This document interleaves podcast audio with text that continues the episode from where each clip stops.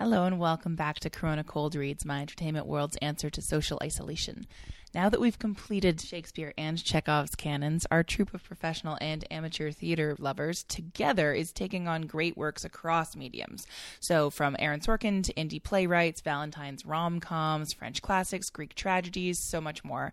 We've got everything coming up for you. So, Shaw, Stoppard, Moliere, Ephron, and so much more coming down the pike. So, for you to enjoy in audio form here on our podcast feed or if you want to catch all of our costumes, props, effects, and unplanned pet appearances, um, all of our readings are also available on our YouTube channel. Just search My Entertainment World and you'll see it there. Um, please keep in mind that these are genuinely cold readings. We're publishing unedited, so bear with us through some stumbles, tangents, and of course, every time someone's accidentally on mute.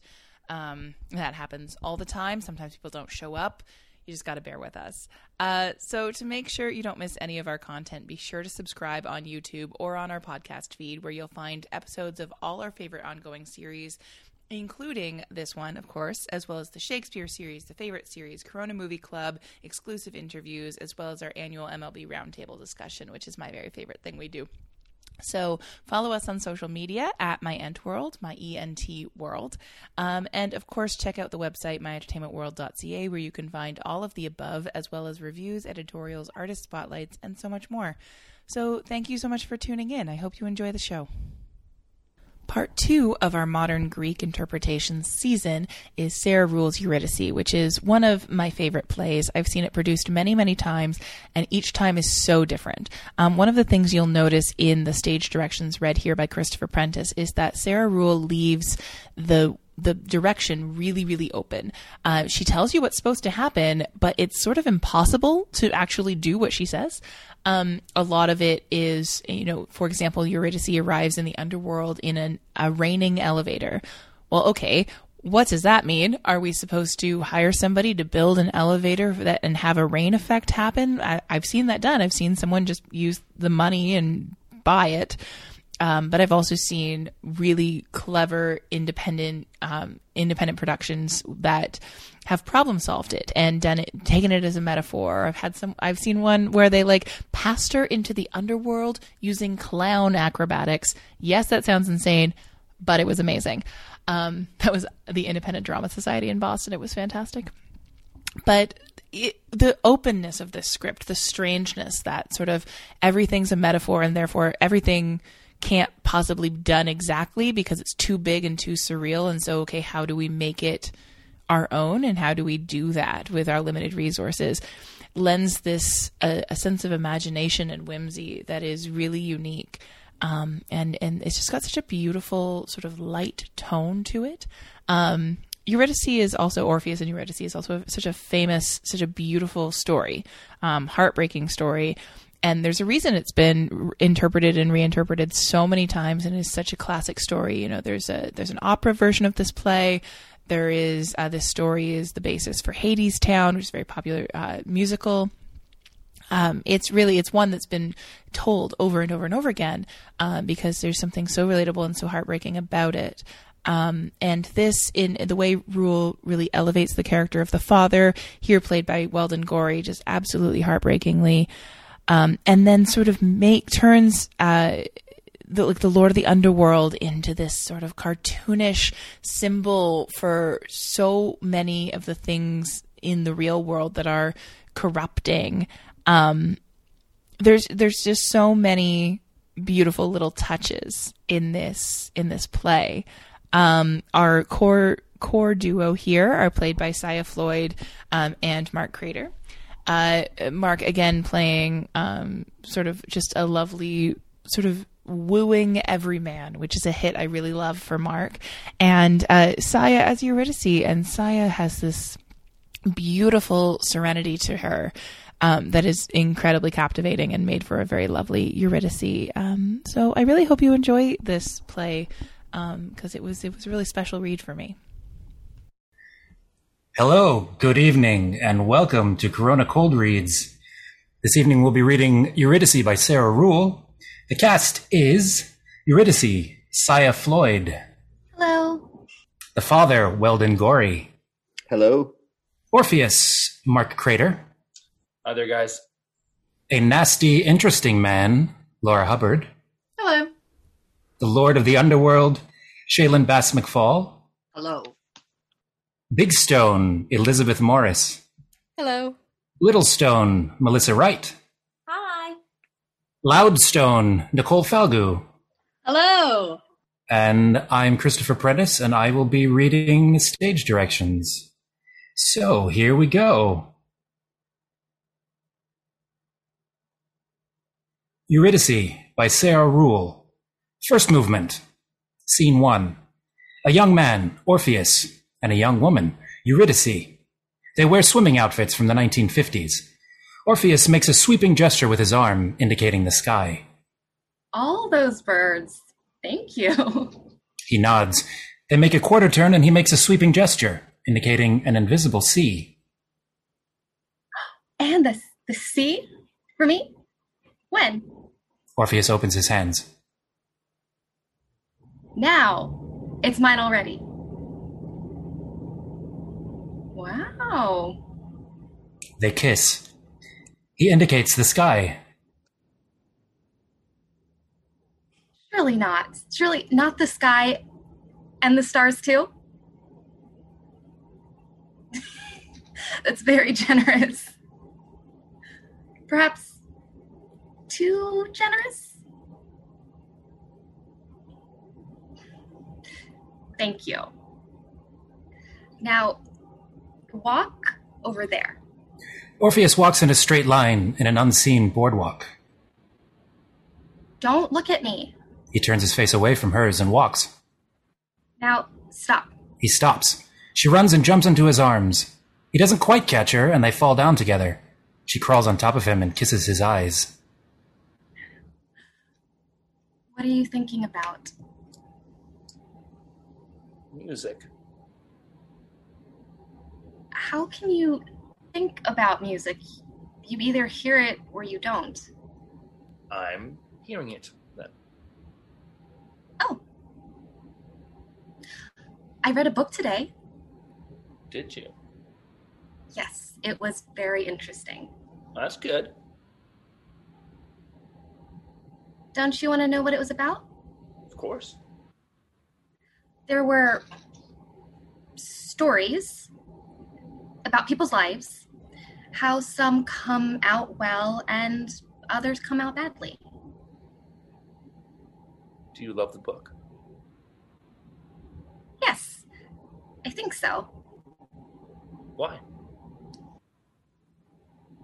It can be interesting to see if other people, like dead people who wrote books, agree or disagree with what you think. Why? Because it makes you a larger part of the human community. It had very interesting arguments. Oh. And arguments that are interesting are good arguments? Well, yes. I didn't know an argument should be interesting. I, I thought it should be right or wrong.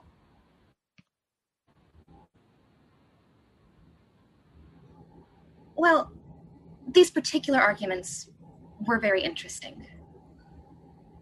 Maybe you should make up your own thoughts instead of reading them in a book.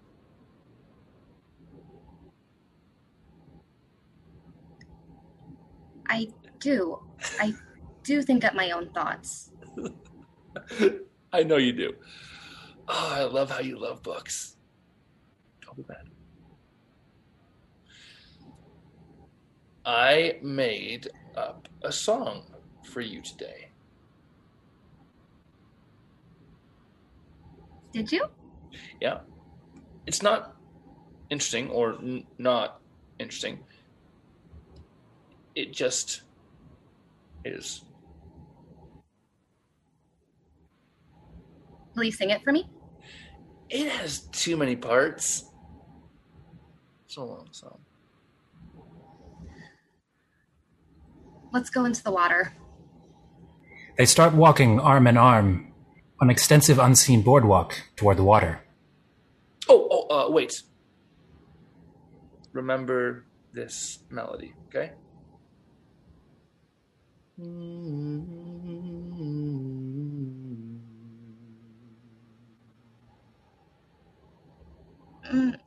I'm bad at remembering melodies. Why don't you remember it? Well, I have 11 others in my head, making for a total of 12. You have it?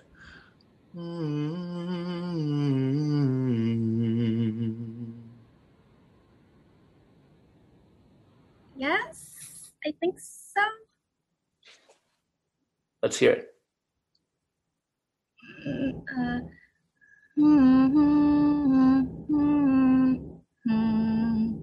Oh, okay, okay. It's pretty good. The rhythm's a little off. Here, uh, clap it out.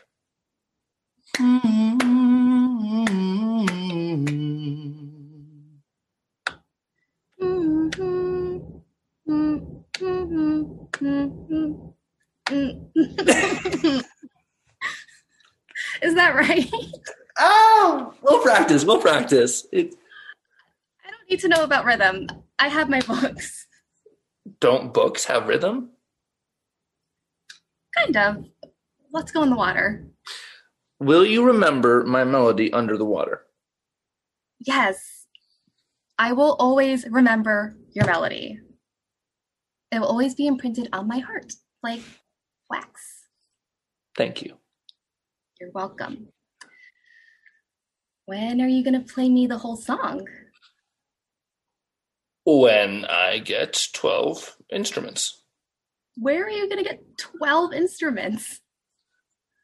I'm going to make each strand of your hair into an instrument. Your hair will stand on end as it plays my music and becomes a hair orchestra. It will fly you up into the sky. I don't know if I want to be an instrument. Why? Oh, won't I fall down when the song ends? Hmm. That's true.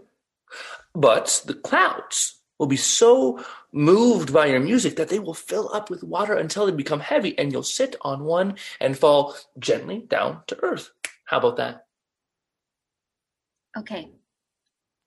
They stop walking for a moment. They gaze at each other. It's settled then.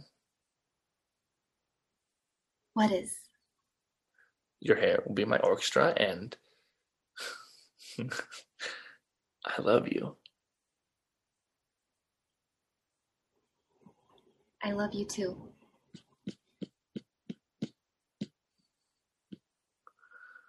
How will you remember? That I love you? Yes. That's easy. I can't help it. Well, you never know. I'd better tie a string around your finger to remind you. Is there string at the ocean? I always have string in case I come upon a broken instrument. He takes out a string from his pocket. He takes her left hand. This hand He wraps string deliberately around her fourth finger. is this too tight? No, it's fine. There. Now you'll remember. That's a very particular finger. Yes. You're aware of that. Yes. How aware? Very aware. Orpheus, are we? You tell me. Yes. I think I think so. You think so? I wasn't thinking. I mean, yes, just yes. Yes. yes. Yes. Yes. May our lives be full of music. Music! He picks her up and throws her into the sky. Maybe you could also get me another ring? A gold one to put over the string, you know? Whatever makes you happy. Do you still have my melody? It's right here. They look at each other. What are you thinking about? Music. Just kidding. I was thinking about you and music. Let's go in the water. I'll race you. Well, I'll she race puts you. on her swimming goggles. I'll race you.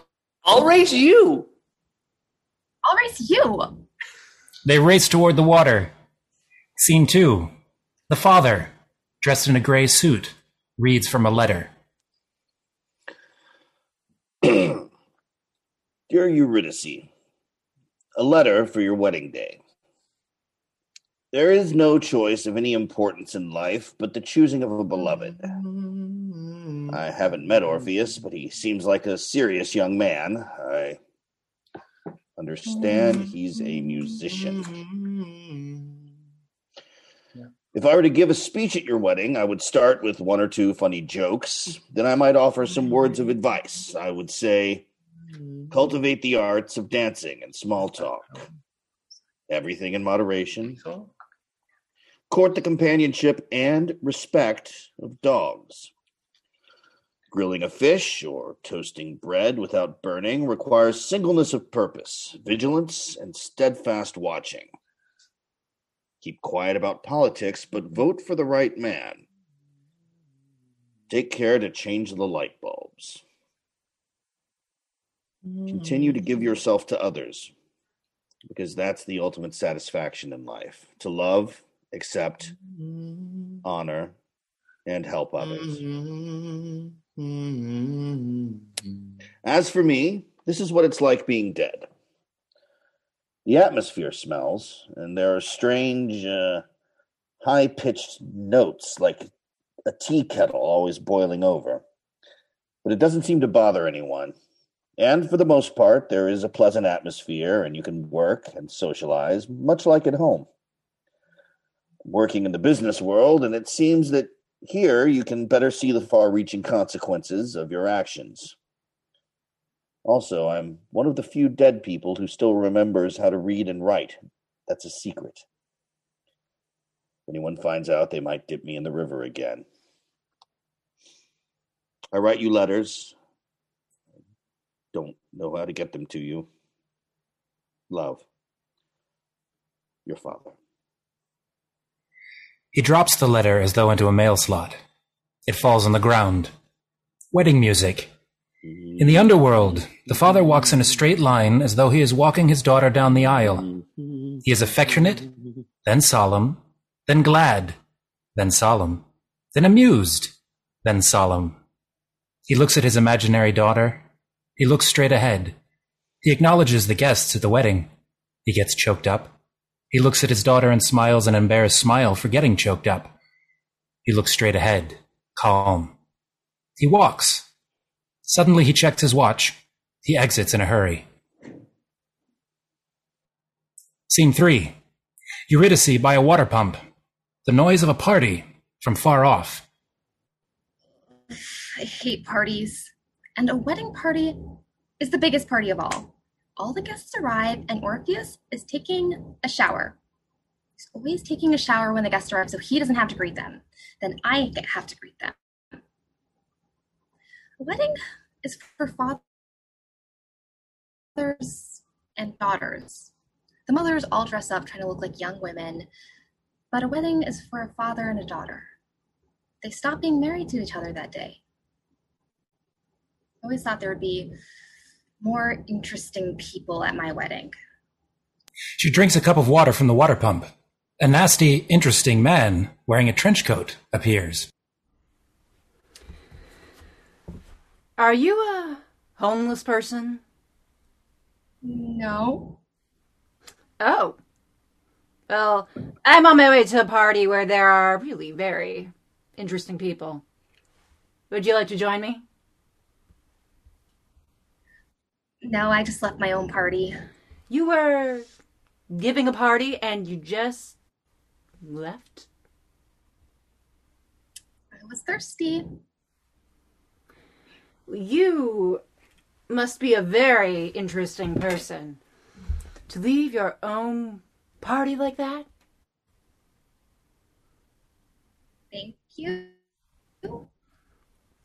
Oh, you mustn't care at all what other people think of you. I always say that's the mark of a really interesting person, don't you? I guess. So, would you, uh, like to accompany to this, uh, interesting affair? Oh, no, thank you. I I just got married, you see. Oh, lots of people do that.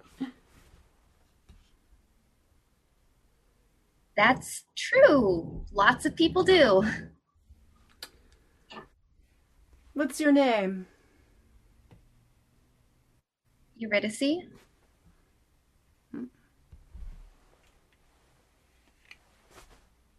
Eurydice. Goodbye then. Goodbye. She exits. He sits by the water pump. He notices a letter on the ground.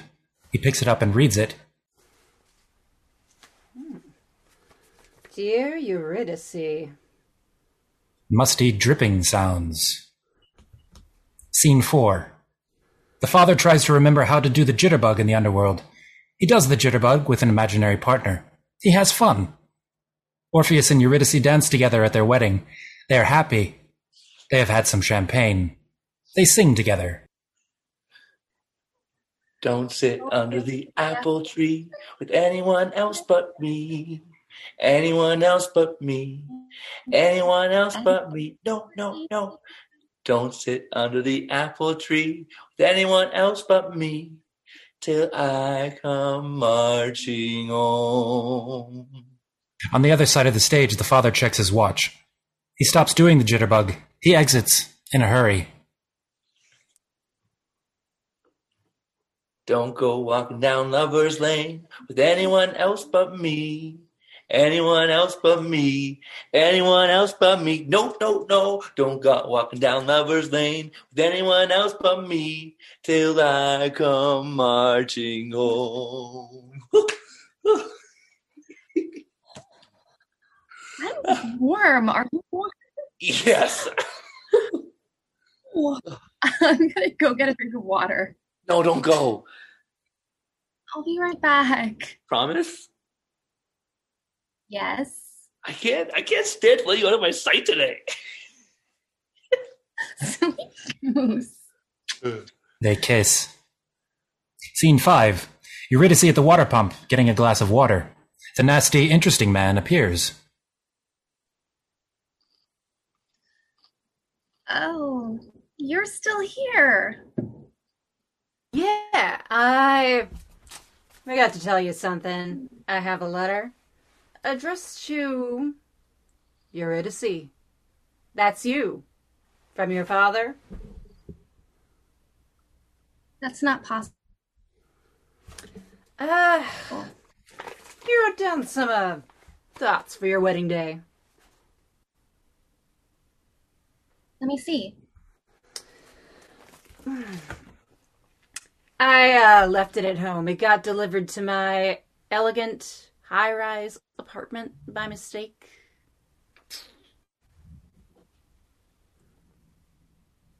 Why didn't you say so before?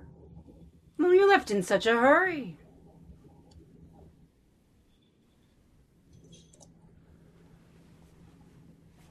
From my father? Yes.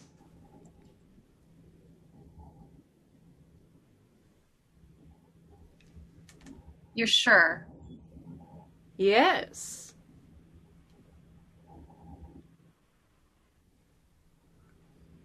I knew he'd send something. Oh, it'll take just a moment. I live around the block. Uh, oh, what an interesting dress you're wearing. Thank you. Scene 6. Orpheus from the water pump. Eurydice? Eurydice? Scene 7. The sound of a door closing. The interesting apartment. A giant loft space with no furniture. Eurydice and the man enter, panting. Ah. Ah. Hold on a second. You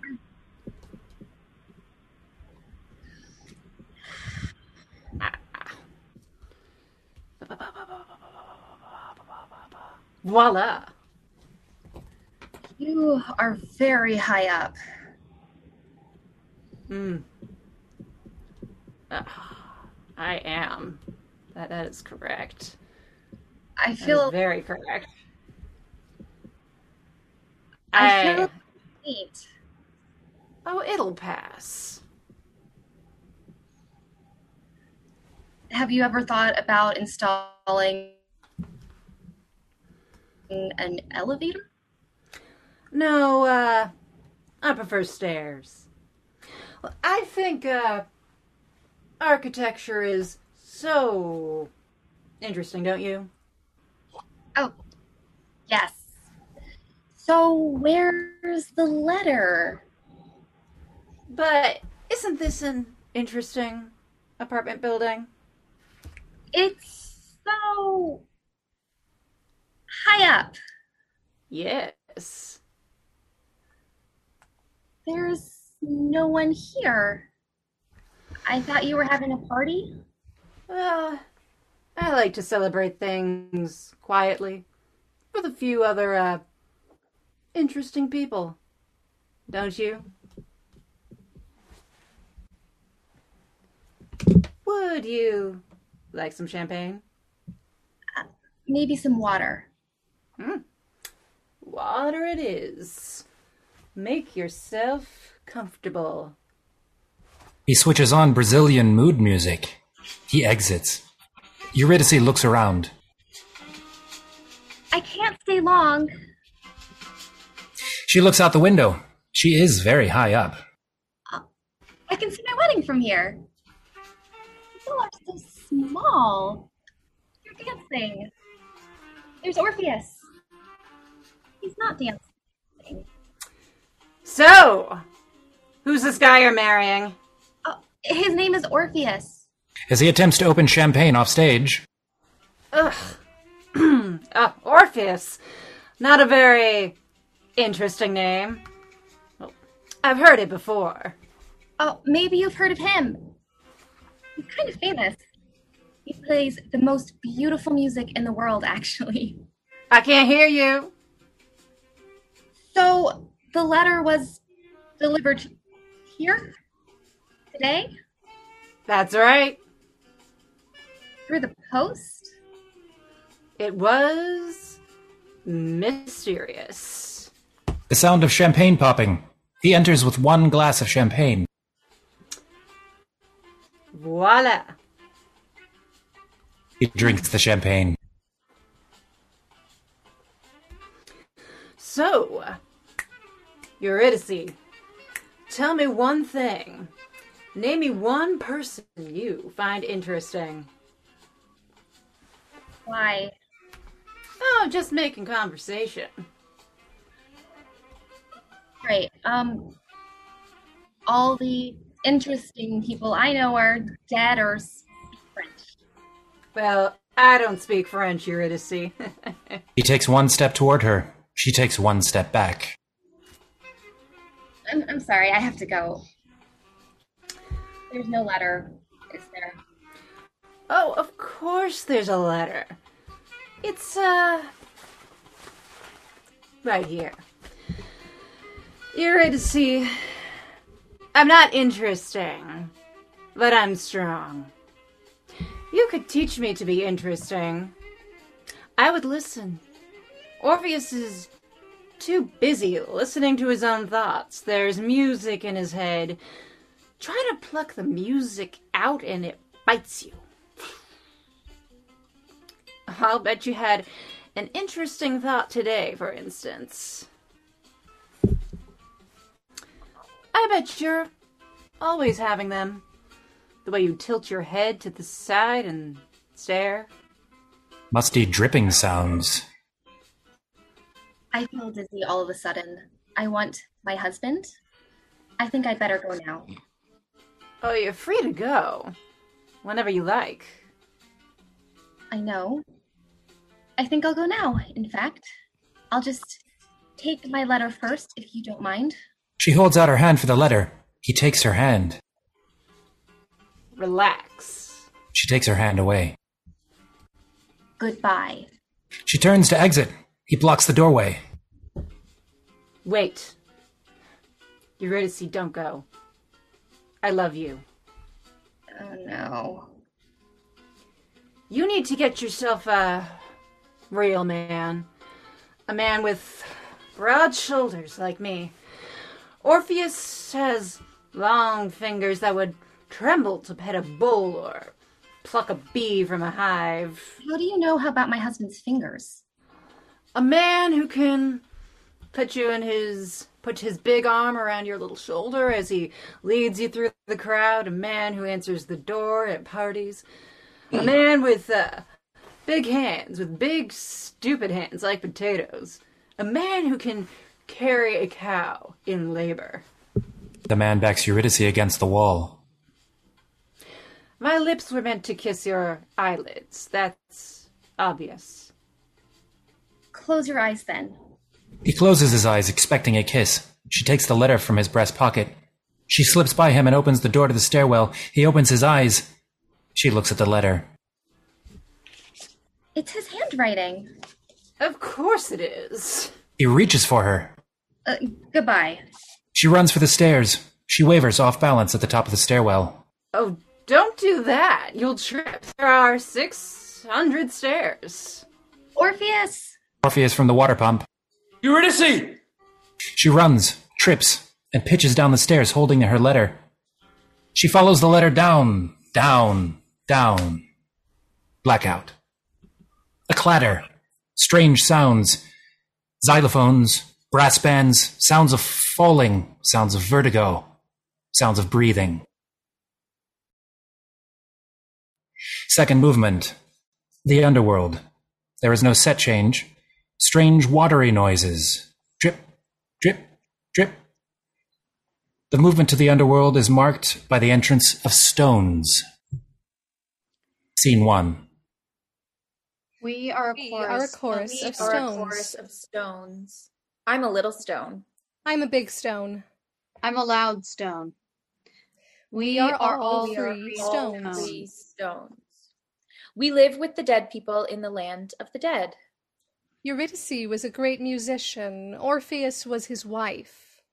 Orpheus was a great musician. Eurydice was his wife. She died. Then he played the saddest music. Even we, the, The stones, stones. cried when we heard it. The sound of three drops of water hitting a pond. Oh, look, she is coming into the land of the dead now. Oh, Oh, Oh, we might say, poor your. but stones don't feel bad for dead people. The sound of an elevator ding. An elevator door opens. Inside the elevator, it is raining. Eurydice gets rained on inside the elevator. She carries a suitcase and an umbrella. She is dressed in the kind of 1930s suit that women wore when they eloped. She looks bewildered. The sound of an elevator ding. Eurydice steps out of the elevator. The elevator door closes. She walks toward the audience and opens her mouth, trying to speak. There's a great humming noise. She closes her mouth. The humming noise stops. She opens her mouth for a second time, attempting to tell her story to the audience. There is a great humming noise. She closes her mouth. The humming noise stops. She has a tantrum of despair. The stones speak to the audience. Eurydice, Eurydice wants- wants to Eurydice wants speak to you, but she can't speak. but she can't speak her, your language anymore. anymore. She talks in the language of dead people dead people now. It's a very quiet language. Like if the pores in your face opened up and talked. Like potatoes sleeping in the dirt. Little Stone and Loud Stone look at Big Stone as though they were that was a dumb thing to say. Pretend that you understand her or she'll be embarrassed. Yes, pretend for a moment that you understand the language of stones. Listen to her the way you would listen to your own daughter if she died too young and tried to speak to you across long distances. Eurydice shakes out her umbrella. She approaches the audience. This time, she can speak. There was a roar and a coldness. I think my husband was with me. What was my husband's name? She turns to the stones. My husband's name. Do you know it? How strange. I don't remember. It was horrible to see his face when I died. His eyes were two black birds and they flew to me. I said, No, stay where you are. He needs you in order to see. When I got through the cold, they made me swim in a river, and I forgot his name. I forgot all the names. I know his name starts with my mouth shaped like a ball of twine. Or. Or. I forget. They took me to a tiny boat. I could only just fit inside. I looked at the oars and I wanted to cry. I tried to cry, but I just drooled a little. I'll try now.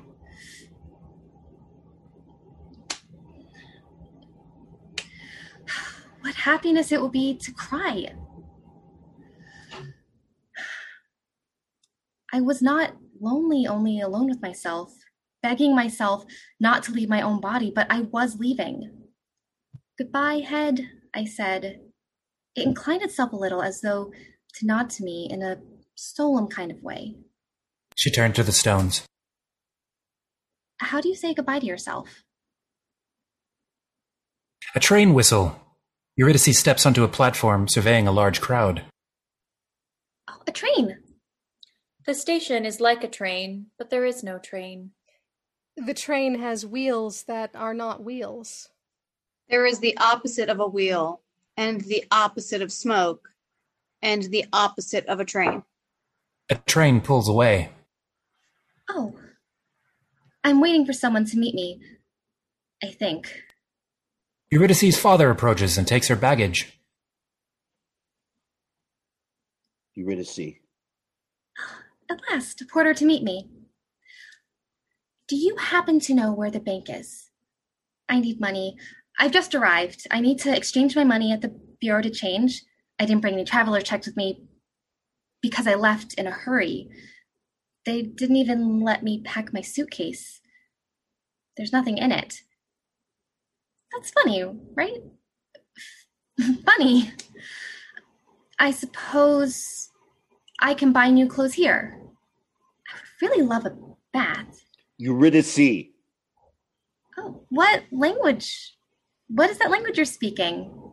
Gives me tingles. Say it again. Eurydice. Ooh, it's like a fruit. Again? Eurydice, I'm your father. Eurydice, I'm your father. How funny. You remind me of something, but I can't understand a word you're saying. Say it again. Your father.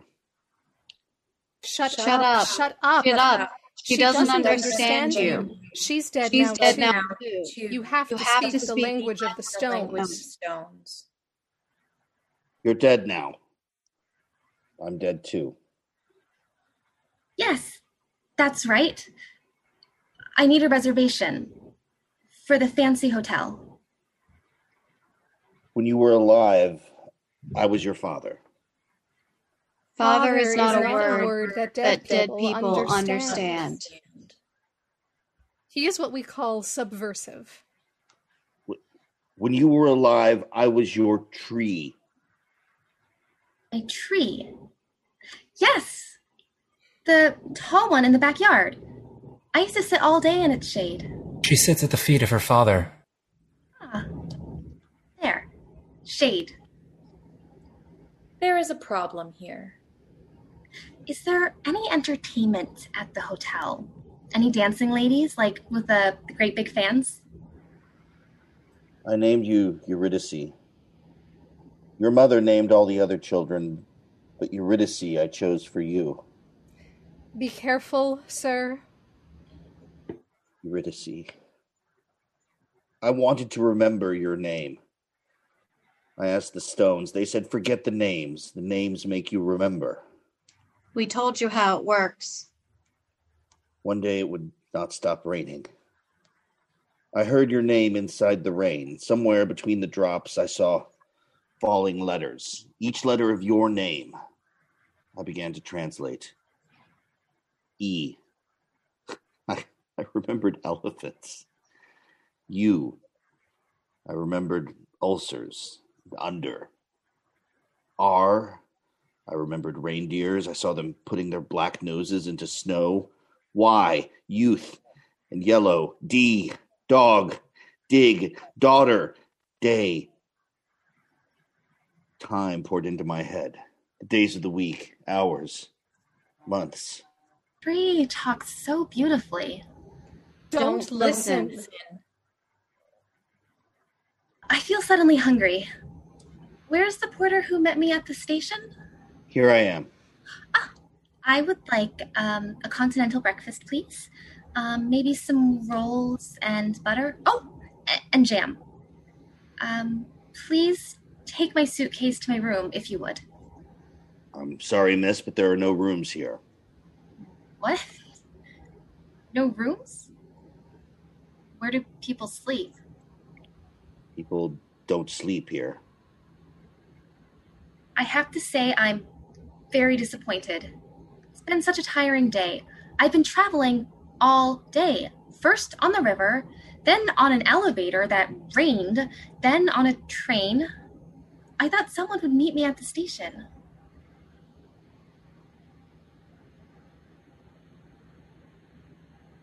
Don't, Don't cry. cry. Don't cry. Don't cry. I don't know where I am, and there are all these stones, and I hate them. They're horrible. I want a bath. I thought someone would meet me at the station. Don't be sad. I'll take your luggage to your room. There, There- are, there are no, no rooms. rooms. He picks up her luggage. He gives the stones a dirty look. The sound of water and rusty pipes. Scene 2. Orpheus writes a letter to Eurydice. Dear Eurydice, I miss you.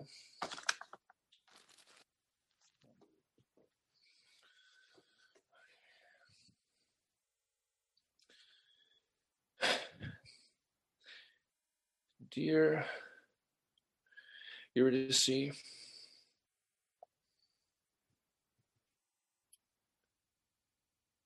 Symphony for 12 instruments.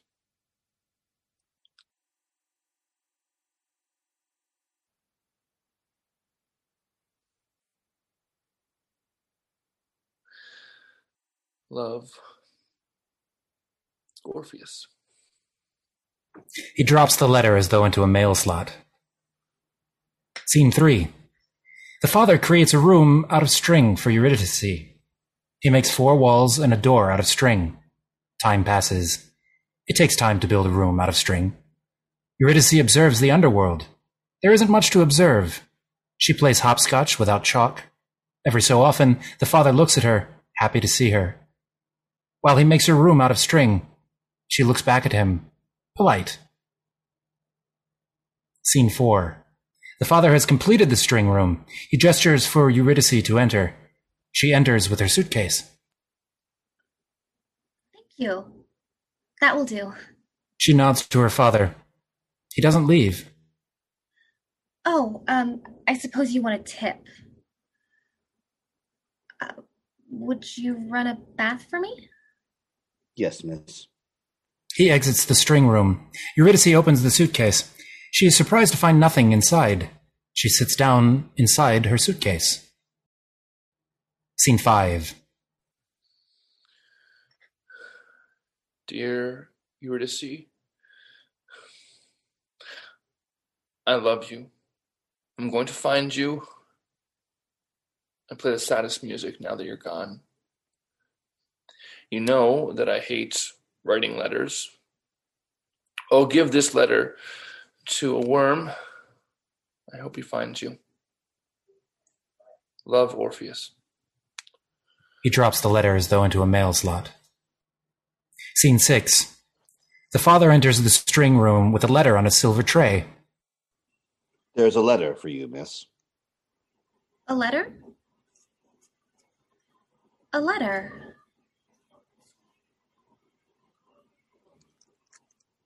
It's addressed to you. It's addressed to you. There's dirt on it. Eurydice wipes the dirt off the letter. She opens it. She scrutinizes it. She does not know how to read it. She puts it on the ground, takes off her shoes, stands on the letter, and shuts her eyes. She thinks, without language for the thought, the melody. There's no place like home.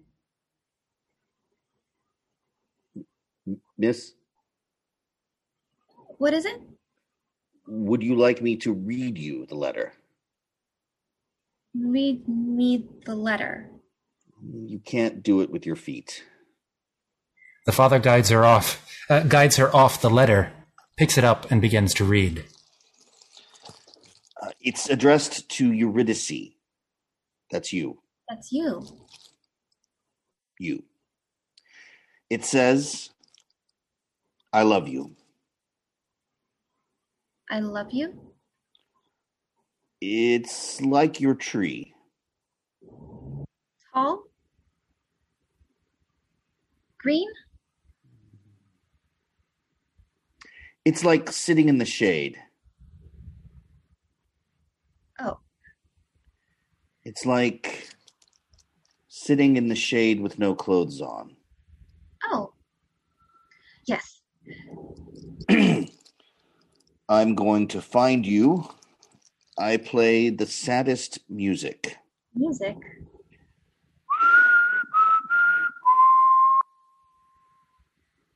It's like that. Go on. You know I hate writing letters. I'll give this letter to a worm. I hope he finds you. Love, Orpheus. Orpheus. Orpheus. That word. It's like I can't, I can't breathe. Orpheus. My husband. Scene 7. Dear Eurydice, last night I dreamed that we climbed Mount Olympus and we started to make love, and all the strands of your hair were, were little faucets, and water was streaming out of your head. And I said, Why is water coming out of your hair? And you and you said, "Uh, Gravity is very compelling. And then we jumped off Mount Olympus and flew through the clouds. And you held your knee to your chest because you skinned it on, on a sharp cloud. And then we fell into a salty lake. Uh, then I woke up and the window frightened me. And uh, I thought, I thought, Eurydice is dead. Then, then I thought, who is Eurydice? Then the whole room started to float. And I thought, what are people? then my my bedclothes smiled at me with a, a crooked green mouth, and I, and I thought, "Who am I?" It, it scares me, Eurydice. Please come back. Love Orpheus. Scene 8. Eurydice and her father in the string room. Did you get my letters? No. You wrote me letters? Every day. What did they say? Oh, nothing much. The the usual stuff. Tell me the names of my brothers and sisters, my mother and brothers and sisters. I, I don't think that's a good idea. It will make you sad. I want to know. It's a long time to be sad. I'd rather be sad. Being, Being sad, sad, is, is not, not allowed. allowed. Act, Act like, a stone. stone. Scene 9. Time shifts. Eurydice and her father in the string room. Teach me another. Ostracize. What does it mean? To exclude. The Greeks decided who to banish. They wrote the name of the banished person on a white piece of pottery called ostrakon. Ostrakon. Another. Peripatetic. From the Greek, it means to walk slowly, speaking of weighty matters in bare feet. Peripatetic. A learned fruit wandering through the snow. Another. Defunct. Defunct. It means dead in a very abrupt way, not the way I died, which was slowly but all at once in cowboy boots.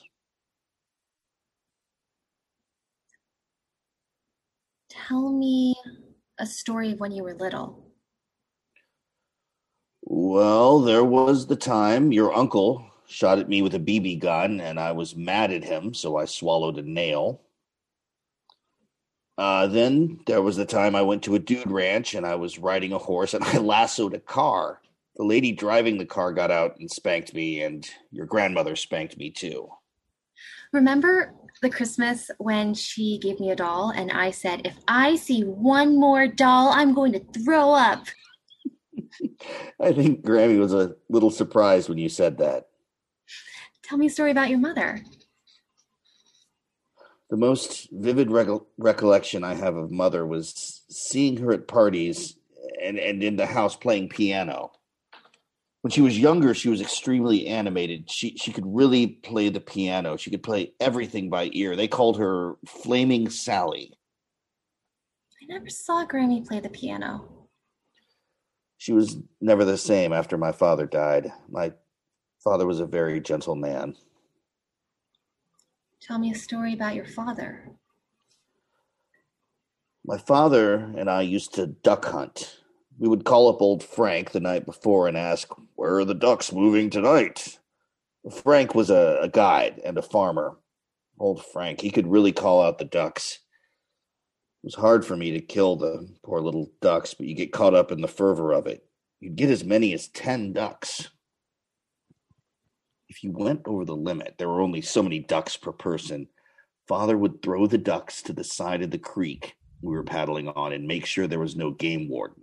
If the warden was gone, we'd run back and get the extra ducks and throw them in the back of the car. My father was never a great con- conversationalist, but he loved to rhapsodize about hunting. He would always say, "If I ever have to die, it's in a duck pond," and and he did.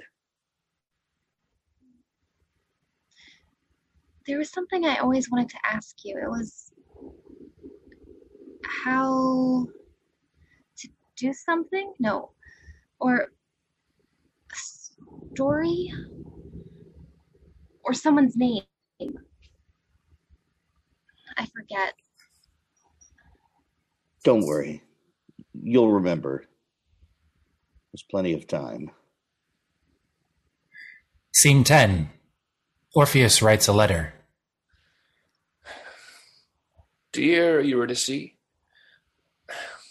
I wonder if you miss reading books in the underworld.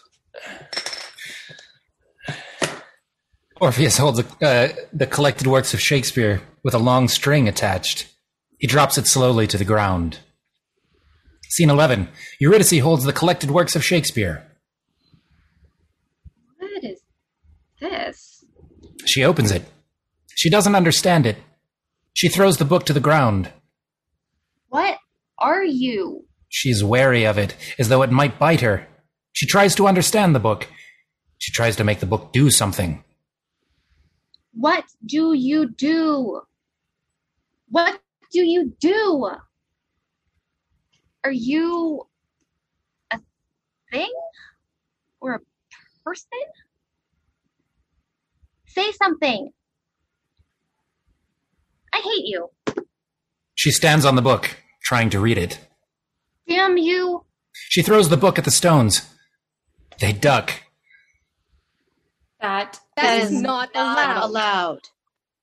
Drops of water. Time passes.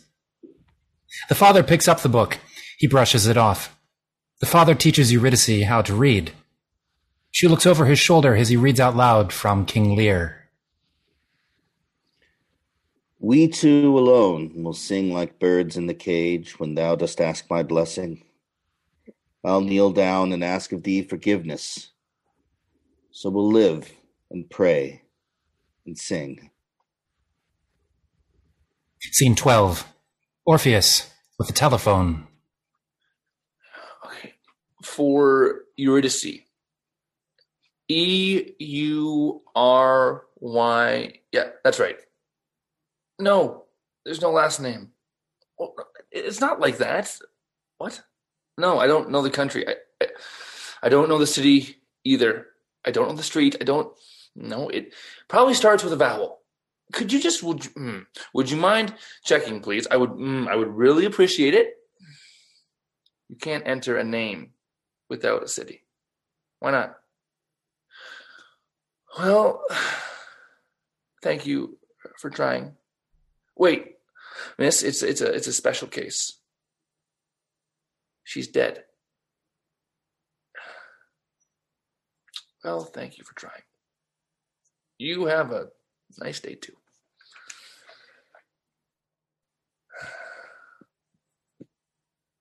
I'll find you. Don't move. He fingers a glow in the dark globe looking for Eurydice. Scene 13. Eurydice and her father in the string room. Tell me another story from when you were little. Let's see. There was my first piano recital. I I was playing I Got Rhythm. I played the first few chords and I couldn't remember the rest. I ran out of the room and locked myself in the bathroom. Then what happened? Your grandmother pulled me out of the bathroom and made me apologize to everyone in the auditorium. I never played piano after that. But I still know the first four chords. He plays the chords in the air with his hands. Da da dee da. Da da dee da. Da da dee da. What are the words? I I can't remember. Let's see. Da da dee da. Da da dee da. Da da dee da. Da da dee da. Da da dee da da dee da da doo dee dee da. Da da dee da. Da da dee da. Da da da da da da da da da da. What is What that is noise? that noise?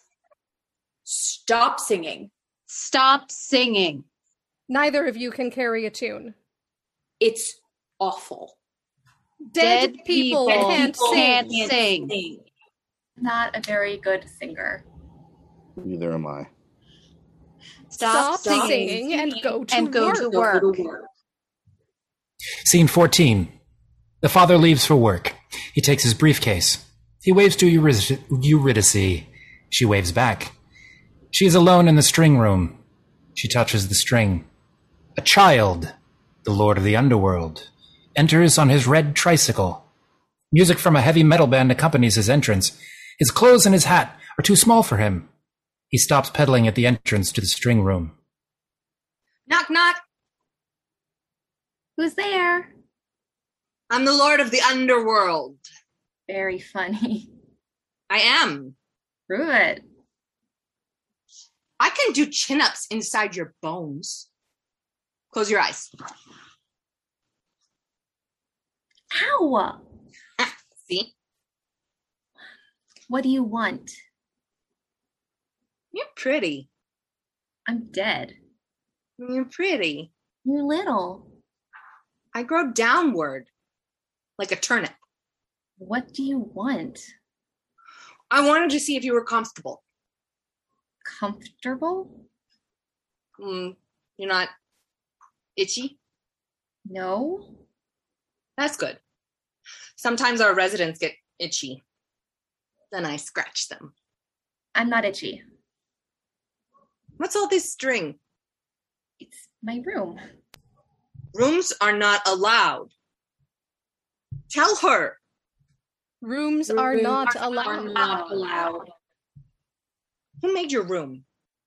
My father? Fathers are not allowed.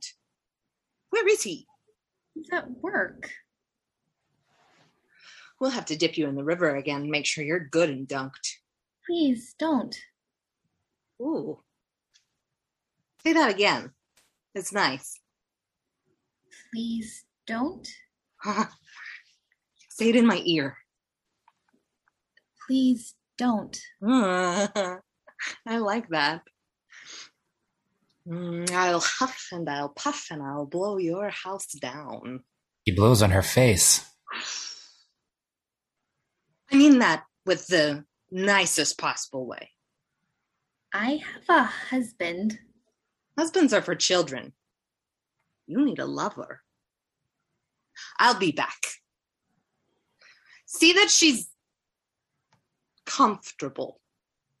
We will. We will. Goodbye. Goodbye. Goodbye. Goodbye. I'm growing. Can you tell?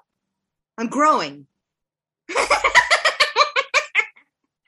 He speeds away on his red tricycle. Scene 15. A big storm. The sound of rain on a roof. Orpheus in a rain slicker, shouting above the storm. If a drop of water enters the soil at a particular angle with a particular pitch, what's to say a man can't ride one note into the earth like a fireman's pole?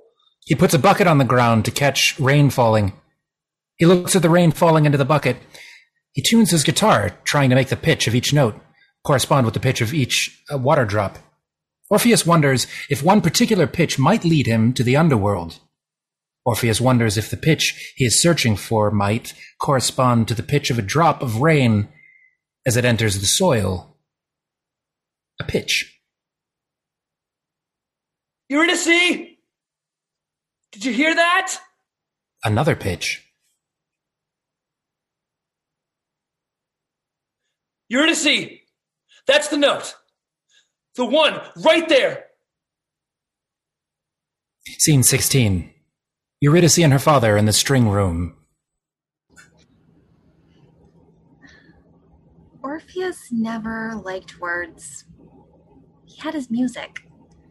He would get a funny look on his face, and I would say, What are you thinking about? And he would always be thinking about music. If we were in a restaurant, sometimes I would get embarrassed because Orpheus looked sullen and wouldn't talk to me, and I thought people felt sorry for me. Should have realized that women envied me. Their husbands talked too much. But I wanted to talk to him about my notions. I was working on a new philosophical system. It involved hats. This is what it is to love an artist. The moon is always rising above your house. The houses of your neighbors look dull and lacking in the moonlight. But he is always going away from you. Inside his head, there is always something more beautiful. Orpheus said, The mind is a slide ruler. It can fit around anything. Words can mean anything.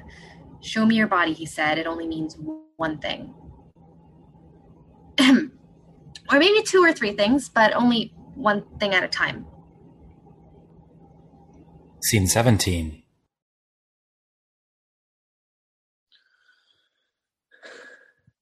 Eurydice.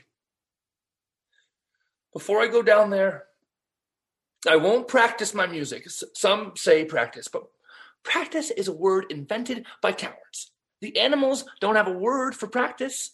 A gazelle does not run for practice. He runs because he is scared or he is hungry. A bird doesn't sing for practice. She sings because she's happy or sad. So I say, store it up. The music sounds better in my head than it does in the world. When, when songs are pressed against my throat, then, only then, I will go down and sing for the devils, and they will cry through their parched throats.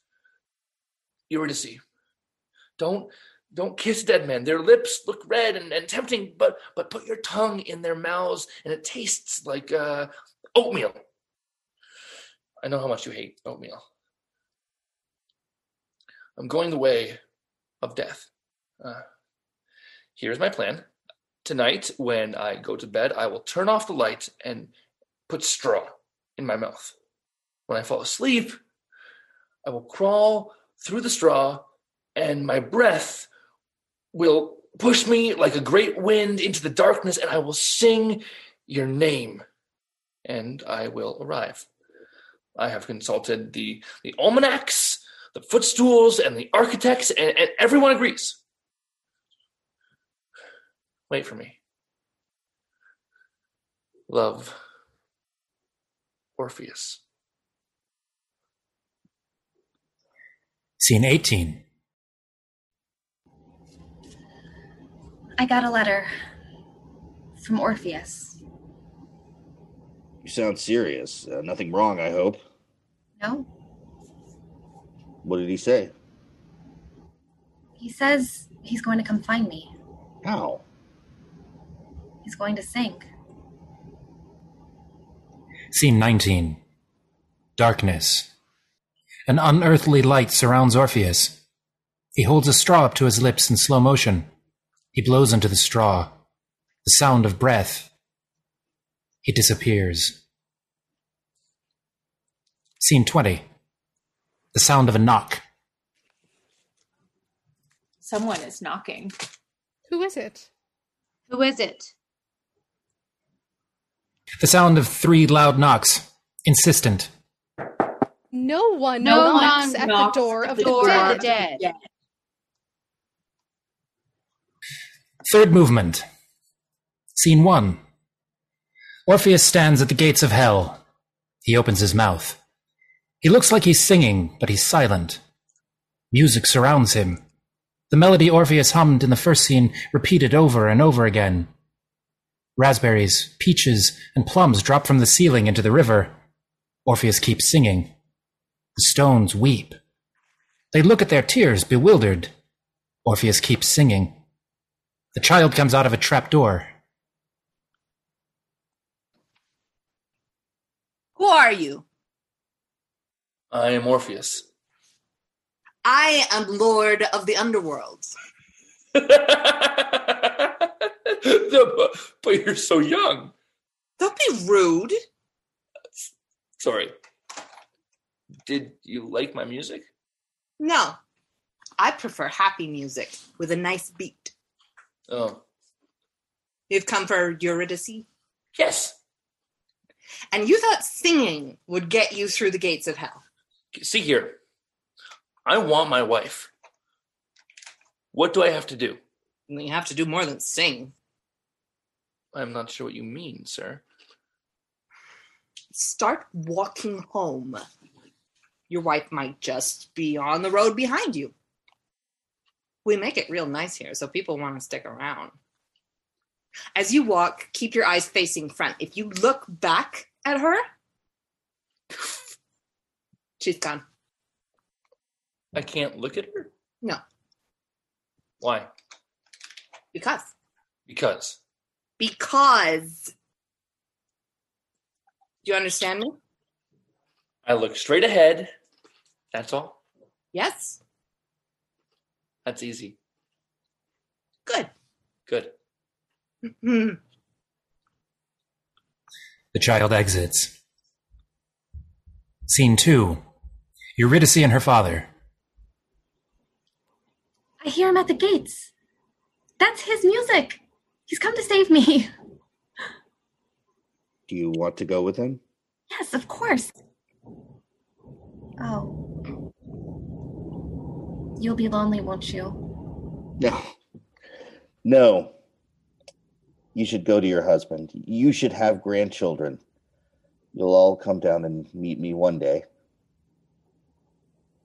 Are you sure? You should love your family until the grapes grow dust on their purple faces. I'll take you to him. Now? It's for the best. He takes her arm. They process arm in arm as at a wedding. Wedding music. They are solemn and glad. They walk. They see Orpheus up ahead. Is that him? Yes, I think so. His shoulders aren't very broad. Can he take care of you? Are you sure? Yes. There's one thing you need to know. If he turns around and sees you, you'll die a second death. Those are the rules. So step quietly and don't cry out. I won't. Goodbye. They embrace. I'll come back to you. They seem to keep dying. Don't let them dip you in the river too long the second time. Hold your breath. I'll look for a tree. I'll write you letters. Where will I find them? I don't know yet. I'll think of something. Goodbye, Eurydice. Goodbye. They move away. The father waves. She waves back as though at an old steamer ship. The father exits. Eurydice takes a deep breath. She takes a big step forward toward the audience an, on an unseen gangplank. She is brave. She takes another step forward. She hesitates.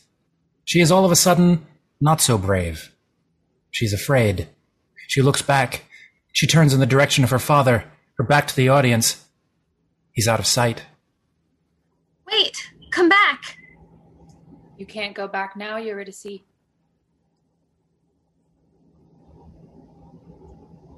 Face forward. Keep walking. I'm afraid. Your husband is waiting for you, Eurydice. I don't recognize him. That's a stranger. Go on. It's him.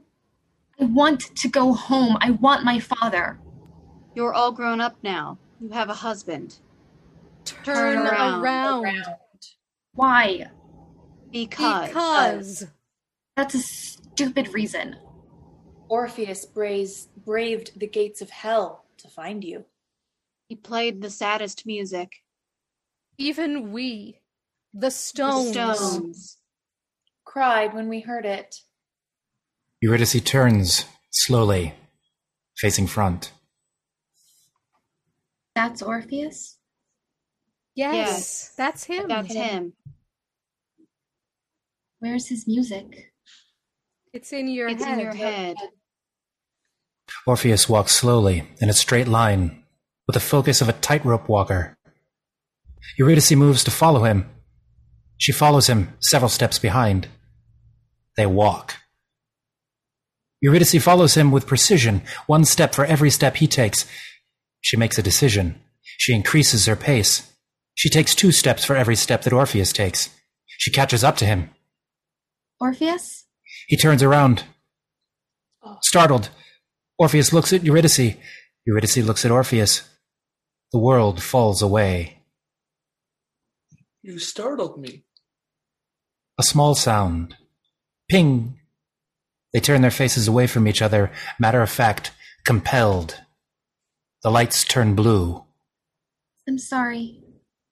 Why? You I- always clapped your hands I could never spell the word rhythm. on the third beat. Difficult word to spell. You couldn't wait for the fourth. No. Remember? I tried to teach you. in it. Somewhere. A breath. You're always one step ahead of the music. You sen- your sense of rhythm it was off. I would say, clap on the downbeat. No, the downbeat. It, it's dangerous not to have a sense of rhythm. You lose things when you can't keep a simple beat. Why'd you have to say my name? Eurydice? I'm sorry. I know we used to fight. It seems so silly now. If If it and ands were pots and pans, there'd be no need for tinkers.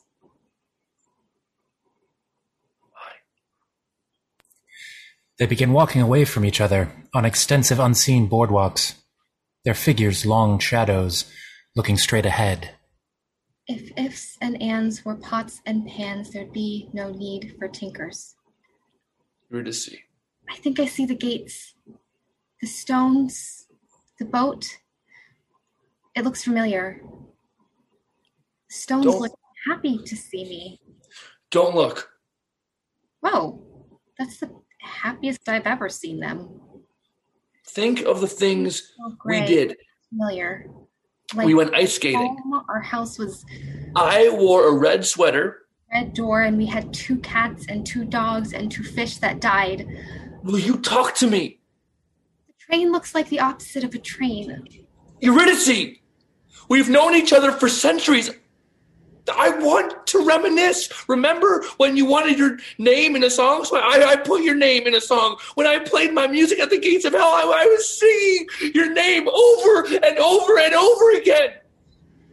Eurydice! They walk away from each other on extended lines until they are out of sight. Scene 3. Finally, Finally, some peace. some peace and quiet, like, Like the old, days. days. No music. No music, No no conversation. conversation. How about, How about that? that? With Eurydice gone, it will be a second death for me. Please, sir. We're tired. Do you understand the love a father has for his daughter? Love is a big and funny word. Dead people should be seen and not heard. The father looks at the stones. He looks at the string room. He dismantles the string room, matter of fact. There's nothing else to do. This can take time. It takes time to dismantle a room made of string. Music. He sits down in what used to be the string room.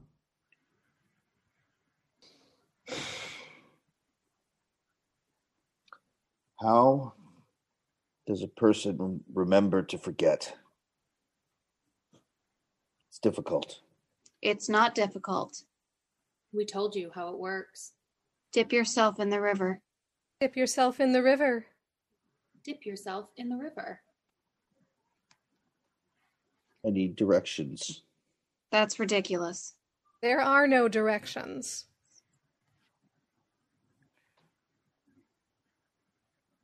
I remember. Take Tri State South 294 to Route 88 West. Take Route 88 West to Route 80. You'll go over a bridge. Go three miles and you'll come to the exit for Middle Road. Proceed three to four miles. Duck Creek Park will be on the right. Take a left on Fernwood Avenue. Continue straight on Fernwood past two intersections. Go straight. Fernwood will curve to the right, leading you to Forest Road. Take a left on Forest Road. Go two blocks. Past the first entrance to the alley on the right, take the second entrance. You'll go about a hundred yards. A red brick house will be on the right. Look for Illinois license plates. Go inside the house, in the living room. Look out the window. You'll see the lights on the Mississippi River. Take off your shoes. Walk down the hill. You'll pass a tree good for climbing on the right. Cross the road, wa- watch for traffic. Cross the train tracks. Catfish are sleeping in the mud on your left. Roll up your jeans. Count to 10. Put your feet in the river and swim. He dips himself in the river. A small metallic sound of forgetfulness. Ping. The sound of water. He lies down on the ground, curled up, asleep. Eurydice returns and sees that her string room is gone. Where's my room? Where is my room? Answer me. It's none of our business. What are you doing here? You should be with your husband. Up there. Where's my father? The stones point to the father. Why is he sleeping? I've come back. He can't hear you. It's too late. What are you talking about? He dipped himself in the river.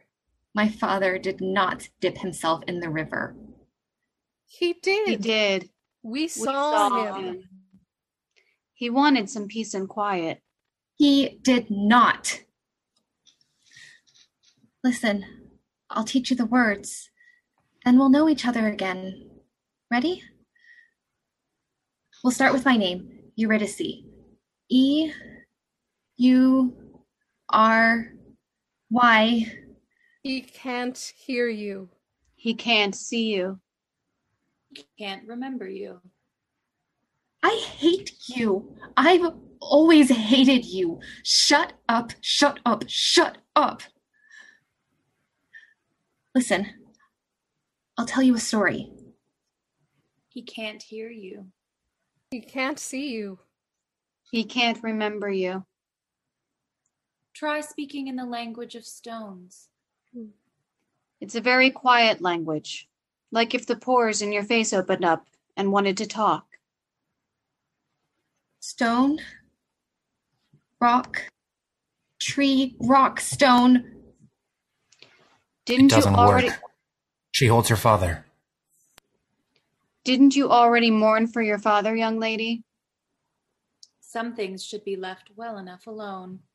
To mourn twice is excessive. To mourn three times, a sin. Life is like a good meal. Only gluttons want more food when they finish their helping. Learn to be more moderate. It's weird for a dead person to be morbid. We don't like to watch it. We don't like to see it. It makes me uncomfortable. Don't, Don't, Don't cry. cry. Don't cry. Don't cry. Learn the art of keeping busy. It's hard to keep busy when you're dead. It is It is not, not hard. hard. We keep, We keep busy, busy, and, we, like, it. it. We're busy, We're busy, busy, busy stones. stones. Watch, Watch us work. us work. Keeping still, Keeping still, keeping, keeping quiet. Keeping It's, It's hard, hard work, work to, be, a stone. To be a stone. No time for no crying. For crying. No, No, no, no, no. No. I hate you. I've always hated you. She runs toward the stones and tries to hit them. Go ahead. Try, Try to hit us. Try to hit us. You'll hurt your fist. You'll break your hand. Ha ha ha. Enter the child. He is grown. He is now at least ten feet tall. His voice sounds suspiciously like the nasty, interesting man's. Is there a problem here? No, sir. No, sir. You chose to stay with us, huh? Good. Perhaps to be my bride. I told you you're too young. I'll be the judge of that. I've grown. Yes, I see that. I'm ready to be a man now. I'm ready to be a man. Please leave me alone. I'll have them start preparing the satins and silks. You can't refuse me. I've made my choice. I'm ready to be a man now. Can I have a moment to prepare myself? Don't be long. The wedding songs are already being written. They're very quiet. Inaudible, you might say. A dirt filled orchestra for my bride. Don't trouble the songs with your music, I say. A song is two dead bodies rubbing under the covers to keep warm. He exits. Well, Well, well, well, well. You had better prepare yourself. There's nothing to prepare. You had better comb your hair. You had better find a veil. I don't need a veil. I need a pen. Pens are forbidden here. I need a pencil then. Pencils, too. Damn you, I'll dip you in the river. Too late. Too late. There must be a pen. There, there are. There must be. She remembers the pen and paper in the breast pocket of her father's coat. She takes them out. She holds the pen up to show the stones. She gloats. Pen. She writes a letter. Dear Orpheus, I'm sorry. I don't know what came over me. I was afraid. I'm not worthy of you, but I still love you, I think. Don't try to find me again. You would be lonely for music. I want you to be happy. I want you to marry again. I'm going to write out instructions for your next wife. To my husband, next wife, be gentle. Be sure to comb his hair when it's wet. Do not fail to notice that his his face flushes pink like a bride's when you kiss him. Give him lots to eat. He forgets to eat and gets cranky. When he's sad, kiss his forehead and I will thank you. Because he is a young prince and his robes are too heavy on him. His crown falls down around his ears. I'll give this letter to a worm. I hope he finds you. Love, Eurydice. She puts the letter on the ground. She dips herself in the river. A small metallic sound of forgetfulness. Ping. The sound of water. She lies down next to her father as though asleep. The sound of an elevator. Ding. Orpheus appears in the elevator. He sees Eurydice. He is happy. The elevator starts raining on Orpheus. He forgets. He steps out of the elevator. He sees the letter on the ground. He picks it up. He scrutinizes it. He can't read it. He stands on it. He closes his eyes. The sound of water. Then silence. The end.